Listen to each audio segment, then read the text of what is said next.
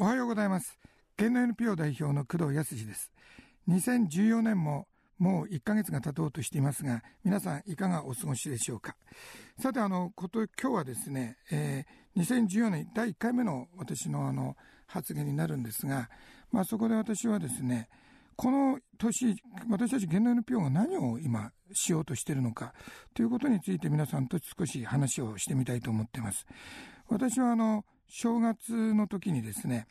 あの、2014年一番大事だっていうのは、みんな僕たち自身当事者性だというふうに触れたんですね。で、この当事者性っていうのはちょっとあの、英語で言ってもなかなかこれ言葉がないんですね。で、あの、ステークホルダーズのアティテュードとかですね、あの、いろんな言葉を考えたんですが、なかなかぴったり来ないんですよ。ただこれはですね、あの、私自身がですね、あの政府とかいろんな人たちにただお任せするんではなくて、様々なその課題に自分の問題として取り組もうと。そういうふうな動きが今年非常に重要なんじゃないかというふうなことを考えてこの当事者性という言葉を使ったんですね。で、多分多くの人がこういうふうなその自分の問題として社会のことを考えると、まあ、地域の問題でもいいんですが、そういうことを考えていく動きが広がれば広がるほどですね、日本の社会に新しい変化を起こせるんではないかというふうに私たちは考えたんですね。で、2014年っていうのは、そういうふうな動きの、まず出発点にしなきゃいけないと、と私は思っています。で、あの、去年の暮れにですね、まあそういう思いもあって、あの、有識者にアンケートを取ってみました。で、2014年っていうのがどんな年になるのかということを、あの、聞いたんですが、あの、ちょっとした変化があったんですね。で、それはどんな変化かっていうとですね、まあ、一つはその、あの、このアンケートっていうのは、あの、ゲノピオの活動にいろんな形であの、まあ、学者の人とかですね、ジャーナリストとか、あの、公務員の方とか、あと企業経営者の人たちが、いろんな形で、あの、登録しているんですね。まあ、会員というわけではないんですが、登録している人たちが大体6000人ぐらいいるんですが、そういう人たちに絶えずこう、アンケートを取って、私たちの議論作りにこう、生かしてるんですが、年末もそれをやってみたんですね。で、2014年がどんな年になるのかと。そうしたところですね。まあ、あの、非常にこの今年の1年っていうのは、あの、日本の将来を考える上で非常に重要な年になるだろうと。まあ、これは68.9%なんですね。で、こういうふうな傾向っていうのはいつも毎年同じなんですが、ちょっと気になったのがその後の質問だったんですね。ではあなたは2014年に何を一番心配してますかと。何を一番関心ありますかと。で、去年はですね、一番関心があったのはですね、まあ去年とかその後何回もやってると一番関心あるのはアベノミクスだったんですね。つまり日本経済が本当に成長できるのか。っていうことを多くの人が関心を持ってました。で、それは当然でね、やっぱりあの、安倍首相が誕生して、その、まさに経済のマインドを買い始めた株が上がり、円安になってですね、まあ、これは事実なんですね。で、これがちゃんとうまくいくかどうかっていうのは非常にまだあの疑問なところがあるんですが、しかし大きなマインドが変わる状況の中で経済に対する期待があの膨らんできたと。ただ今年ですね、このアンケートやってみたら、この安倍政権の経済戦略が本当に成功できるかっていう、まあ、これは同じ質問なん質問項目なんですが、それが34.8%で2位に落ちちゃったんですね。で、代わりに1位に浮上したのがですね、日本と中国、韓国など近隣国との関係改善なんですよ。で、東アジアの問題が一挙にこうトップに浮上してしまったんですね。それが42.3%。で、このアンケートを取ったのが年末ですから、多分想像できるのは、あの、12月26日ですか。あの、安倍さんが1年目を迎えたその日に、靖国参拝しましたよね。あの問題に関して、まあ中国、まあ世界が、まあアメリカ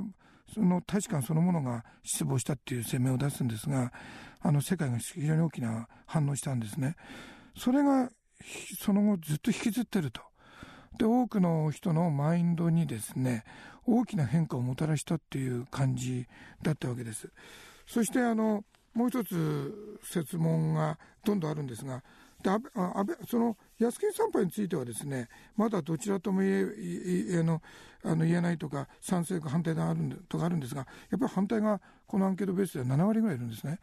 でこれはあのよく一般のメディアでやってる世論調査とちょっと違うのはですねかなりのその有識者っていうかあの専門家なんですね。で多分この問題はですね靖国参拝が是非の是非をと考えてるのではなくてその今東アジアがあの私も再三ここの場で言ってるんですが東シナ海で非常に紛争非常に危険な状況にあるわけですね。それをなんとか政府があのまあ、日本だけじゃなくてですね中国も韓国も同じ責任があるんですがこれを取り組まなきゃいけないということが世界の関心だったのをなんかこれ壊してしまってんじゃないかと。多分そういうふうな問題がこの背景にあるんだと思うんですね。そこで認識がガラリとこうずっと変わり始めたと。で安倍政権に対してはまだ今年期待しているというのが24.6%で3割近くあって、まあ、期待できないというのは32%同じぐらいなんでまだ安倍政権そのものに対する本質的な期待は失ってないんですね。失ってないんですがこの年末に起こったこの問題が意外にこう多くの意識を変え始めていると。それで私はちょっとさらに驚いたのはですねじゃあ2014年安倍政権にとってはどのような年になると思いますかという設問で最も多かったのが52.5%これ半数を超えたんですがそれがですねさまざまな問題が表面化して政権運営に黄色信号が灯る灯る1年になると。で僕はびっくりしましたね。つまりあのかなりその専門家の間の中ではあの本当に大丈夫なんだろうかと。という見方が少しずつ出てきてるという感じがあったわけです。でで最後にいつも僕たちは聞いてるんですがじゃあこういう状況誰が直すんだと。っていう話なんですがやっぱりこの一番多いのはですね誰かと。これ政治家とかメディアじゃないんですよ。ちなみにメディアは3.7%しかないんですね。インターネットメディアでも2.9%学者って0%誰もいない。それから経営者は2%地方の首長は0.8%ほとんどいないんですよ。多いのはね誰かというとですね安倍首相が21.7%だから安倍さんにまだなんとか安倍さんしてくれとしっかりしてと思ってるんですね。しかしそれを上回るものがバッとわけですよ。35.2%これが有権者や市民なんですね。で多分この専門家たちはですねやっぱり私が冒頭に言ったんですが僕たち自身が今の状況を考えないとね何も解決できないんじゃないかということをあの気づいてる人たちは結構いるっていうことなんですね。で安倍さんに対してはあのまだ何とかしてほしいよとちゃんとしっかりしてほしいっていう声はあるんですがそれ以上にあの私たちがやっぱりこの今の社会を考えなきゃいけないということをこのアンケートは非常に物語って浮き彫りにしてるんですね。でそうやって考えてみるとですねこの当事者性っていうことが意外に本質的なやっぱり僕あの今年のテーマなんじゃないかと私は思い始めたわけです。でただこの当事者性っていうのは私自身がですね急にひらめいたわけじゃないんですね。あのこれ去年の暮れに大晦日あたりにあの早く書けっていうスタッフに怒られながらですね書けなくて悩んで実は正月正月になっちゃったんだけど正月にその文章を作ってねこの攻めあの文章を出したんですがやっぱり頭の中にずっと残ってたのがやっぱり去年国際会議やっぱり世界にかなり僕が行く機会があってですね世界の人たちかなりシンクタンクのトップとかいろんな人たちと話をしてる中でやっぱりその中で痛感したのもこの当事者性っていうことだったんですね。みんながね政府がどうだとか何か言ってる人あんまりいないんですね。自分たちがこの社会のいろんな問題を解決しなきゃいけないんじゃないかという思ってる人ばっかりだったわけですよ。でその中でやっぱり政府というものがなかなかうまくいかないと。で私この前あのちょっと NHK 見てたら今なんかあの通貨がねあの日本の政府に信用を裏付けられた通貨ではだめで国際的な通貨を作ろうという動きがあの出てそれに対して投資がファンドがお金出したりしてですね変な動きが出てるっていう話がちょっと NHK で特集やってましたけどもやっぱり政府とかなんかではなくて何かがつまり個人が何かをしていかないとダメなんじゃないかっていう動きがですねかなりのその分野で広がってるんですよ。でその時にあのみんなが言ってたのが市民なり有権者の責任っていう問題とやっぱオピニオンっていうその世論っていう問題だったんですね。つまり世論っていう問題が単なるこう何かあったら政府を批判するとかあいつはダメだとか言うんじゃなくて自分たちの問題で何かを解決しなきゃいけないという意思に基づいた世論というのが極めて大事になってきてると。そういうことを世界で痛感したんですがでその彼たちがその一つの領域であのずっと気にしてるのがまさに東シナ海だったんですね。であの最近あのなんていうんですかねテレビとかメディア見てて日本のその外交官がですねあのワシントン軸に中国の外交官が日本を批判しね靖国参拝を批判しで日本の外交官がちょっと中国の外交官は間違ってんじゃないかと世界が気にしてるのは靖国じゃないよとあんたたちの大国的な行動なんだよっていう話をしてこうやってるんですね。であのその議論を感じてですね見ててやっぱり痛感するのはこの外交ラインは全くこの問題を解決するって意思を持ってないんだなとお互いの正当性を競ってるだけだけども国際的な世論はそんなことを意識してんじゃないんですよ。国際的な世論は東シナ海の中で紛争が起こってしまうかもしれないその近隣諸国の対立がひょっとしたら世界的な大きなネックになってしまうんじゃないかと。あのロンドンエコノミストとか世界の欧米のメディアがですねあの私もびっくりしたんですが今年の最大の2014年のすごくもうあの最大のイシュは何何かと。で確かね2番目か1番目か忘れたけども村に入ってるのが東シナ海なんですよ。もうアジアの問題がその世界の懸念になってると。その状況の中でどっちが正しいとか言い合ってるという状況でも話にならなくてこの状況をどういうふうに解決すればいいかっていうことが問われているわけですね。でこの前あの正月以降県のピオがですねまあ、この前も外務大臣に来てもらったんですがいろんな人たちを呼んでもうちょっと議論を始めてるんですが今年ねなんかいろんなメモリアルデーなんですってでそれに向けて結構いろんな動きがあるんですがでもあそれは実はあの外務大臣岸田さんがそれ言ってたんですがただ一つ言わなかったことがあってその一つ言わなかったことが世界が一番気にしていることなんですが今年は何を隠そうと。第一次世界大戦が起こって100年目なんですよ。1914年ですよね。今2014年。でその時にサラウエボので起こったどっかの青年があの撃ってですねそれが世界第一次世界大戦になるその状況と今の環境が類似性があると。という言ってる主張が結構あるんですね。似てるとこの環境は。じゃあその類似性は何なのかって言ったら東アジアだって言うんですよ。でそれが結構国際的な世論の中で出てるんですね。つまりそれぐらいその東シナ海の問題をあの多くの人は気にしてるわけですよ。で確かに私もあのまさに民間外交を去年からずっとあのこのかなり本気でやってるんですがあの今東シナ海の問題ホットラインがないわけですね日本と中国の間に。で対立してる韓国と中国まだホットラインがあるしアメリカもあるわけですよ政治的にはね。で全くこう政治側としてのこうコミュニケーションチャンネルが全くないこれもある防衛庁の人たちとも話してたら今韓国でも召喚クラスはもう対話できてないって言うんですよで中国ほとんどもう対話ができないとでそういう状況の中でその東シナ海のでですね、まあ、あれは日本の領土だってことはそれは僕も譲れないんですがそれに対していろんなこうせめぎ合いが起こってお互いが意見が違う状況の中で誰もそれをまともに考えるというどうしたらいいんだっていう動きがないわけですね。というそういう状況が世界の大きな関心になってるわけですよ。で私はやっぱりその今のこの状況を考えるとやっぱり当事者としてまあゲノピオがですね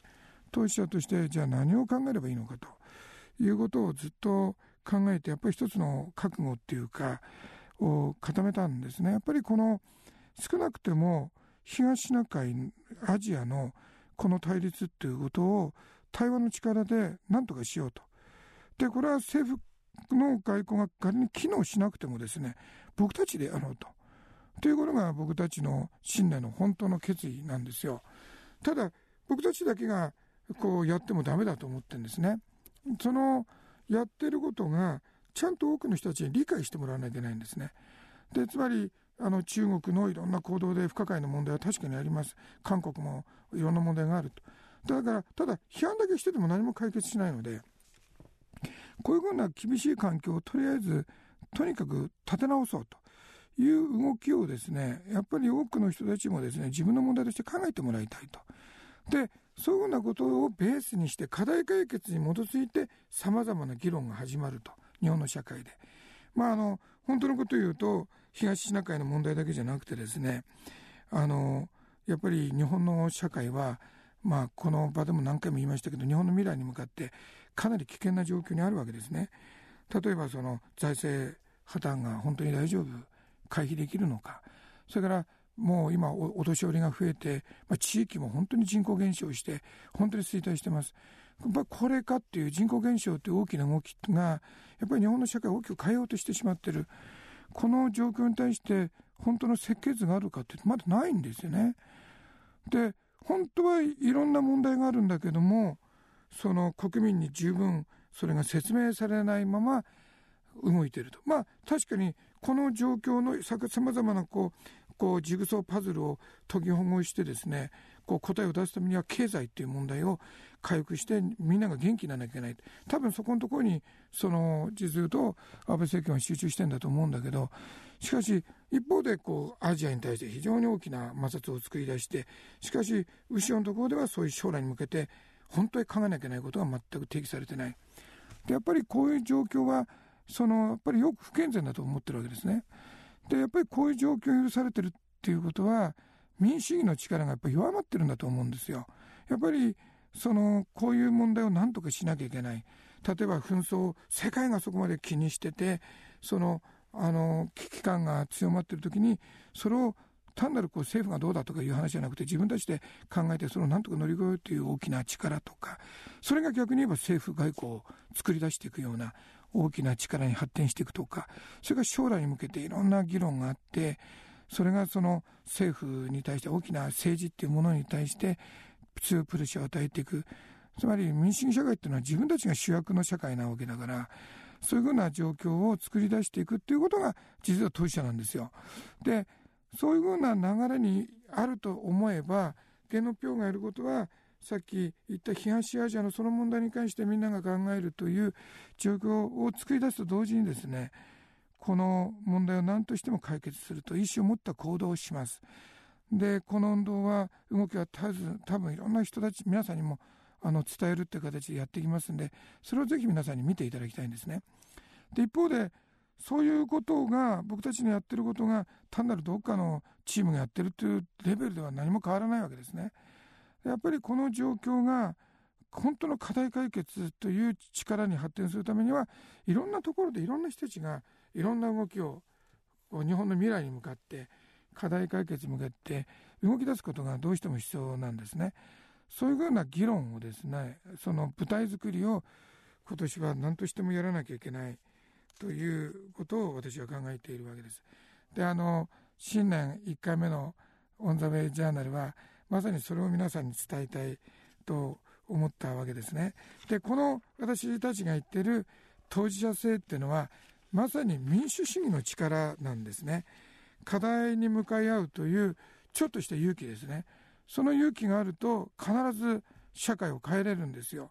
で僕たちはあのまさに未来に向かってちゃんとしたあの動き社会になっていけばいいと思ってるんですがそのちゃんとした動きっていうのは誰かにお任せする社会ではなくて自分たちがきちっと当事者として参加する流れだ社会だと思うわけです。まあそういうことでぜひあの皆さんも今年1年のことを考えていただきたいし、まあ、ゲノピオの活動をぜひ注目していただきたいと思っております。で、あの、ということで今日は時間になりました。ゲノピオのホームページでもですね、今このアンケートを軸に、あの、ゲノピオのアドバイザリーボードで、あの、一緒にやっていただいている前の、あの、元国連事務次長の明石康さんとか、対話総研理事長の武藤さん。なんか武藤さんは新聞見てたら、なんかオリンピックの事務総長になるとか、もうなんか忙しくなってどんどんいなく困っちゃうんですね、僕たちも。と思ってるんですが、あと中国大使の宮本さんとかですね、3人でこう議論を今行ったやつをホームページでも公開してます。ぜひそちらも見ていただければと思います。ということで、今年1年、あのこの日本の民主主義と未来のためにぜひ皆さん一緒に頑張りたいと思いますということで今日はあの今年の決意を伝えさせてもらいましたどうもありがとうございます